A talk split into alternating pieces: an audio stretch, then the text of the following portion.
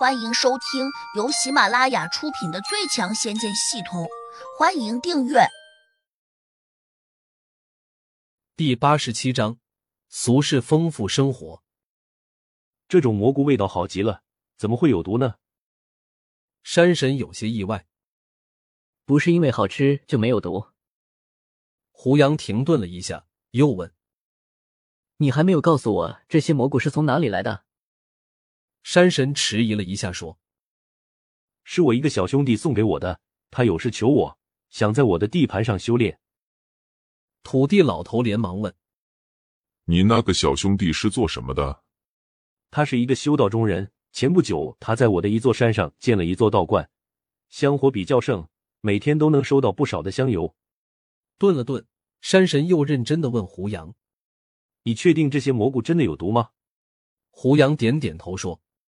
这种蘑菇叫火星金菇，极其罕见，不是我们这地方的产物。山神的眼里依旧露出了一片疑惑，对胡杨的话并没有完全相信。土地老头看在眼里，沉下脸对山神说：“我这位大哥看起来比较年轻，实际上他只是一个转世真身，要论真实年龄，恐怕比我都大得多。”听到土地老头这样说。胡杨心里有些好笑，但他却没有表露出来。山神听得有些发呆，连忙问：“这是真的吗？”“我骗你做什么？”土地老头一本正经的继续说：“我这大哥还会神奇的召唤咒语。山猴子，你应该知道，仙界早有规定，但凡听到召唤咒语的地仙，必须在第一时间内赶到召唤人那里。”胡杨心道：“有这种规定吗？看着土地老头的神色，好像不是在撒谎。”山神一听，立刻对胡杨肃然起敬：“在下刚才对大仙多有不敬，还请大仙多多原谅。不知者不为罪，我不会怪你的。既然土地老头诚心抬高自己的身价，到了这个时候，也只能配合着他装下去了。”山神眼里突然起了一丝恨意，说：“我现去就去找那个台山老道算账，他居然敢拿毒蘑菇来害我，我饶不了他。”土地老头二话不说，马上点头：“走，我们陪你去。”胡杨伸手阻止：“你先别急，那个道士虽然拿了有毒的蘑菇给你吃，但他之前未必知道这种蘑菇有毒。”山神愣了一下，说。大仙，你分析的极是，那我现在怎么办？先去看看再说。胡杨挥了一下手，土地老头吩咐山神前面带路。你们跟我来，我有车。有车？胡杨和土地老头都有些惊奇。山神这家伙也太世俗了吧！堂堂一个地仙，竟然到凡间来开车玩。山神嘿嘿的笑道。我那辆车啊，老贵了，是台山道长送我的。土地老头笑骂道：“我就说嘛，你怎么那么有钱？该不会是倒卖了公物吧？”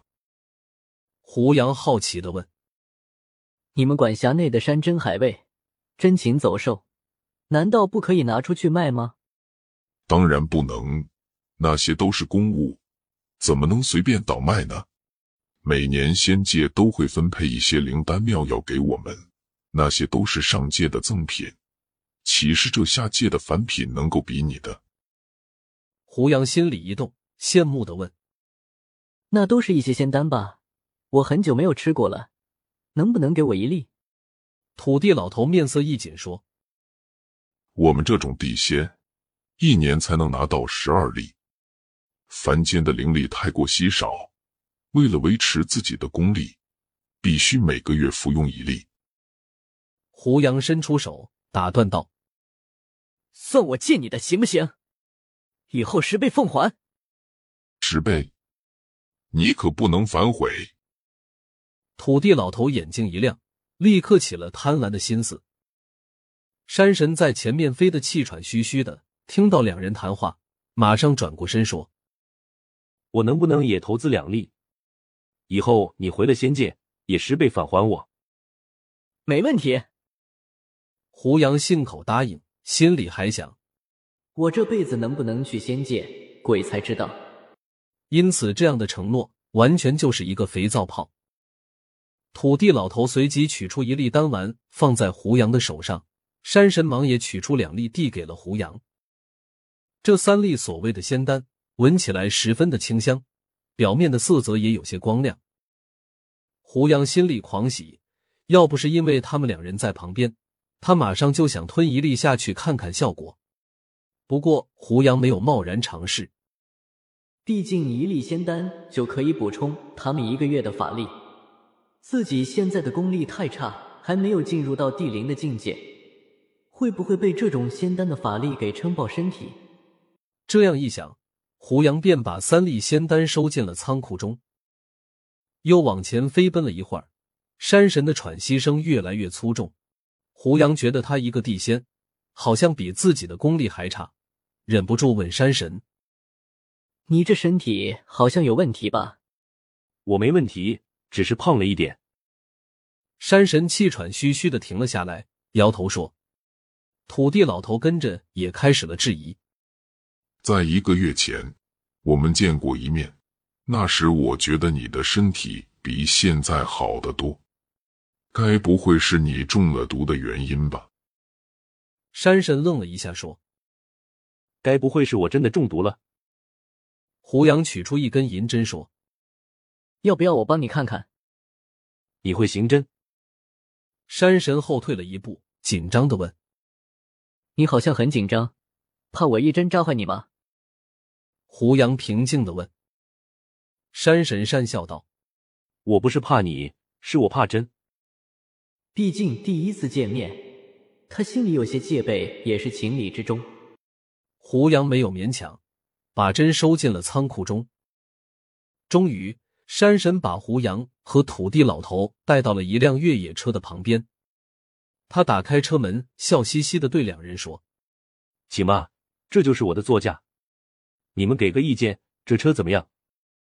土地老头说：“我对车一无所知，你这个铁疙瘩看起来个头挺大，想必挺值钱的吧？”当然，要是叫我打工挣钱，恐怕几年也挣不够。”山神得意的说。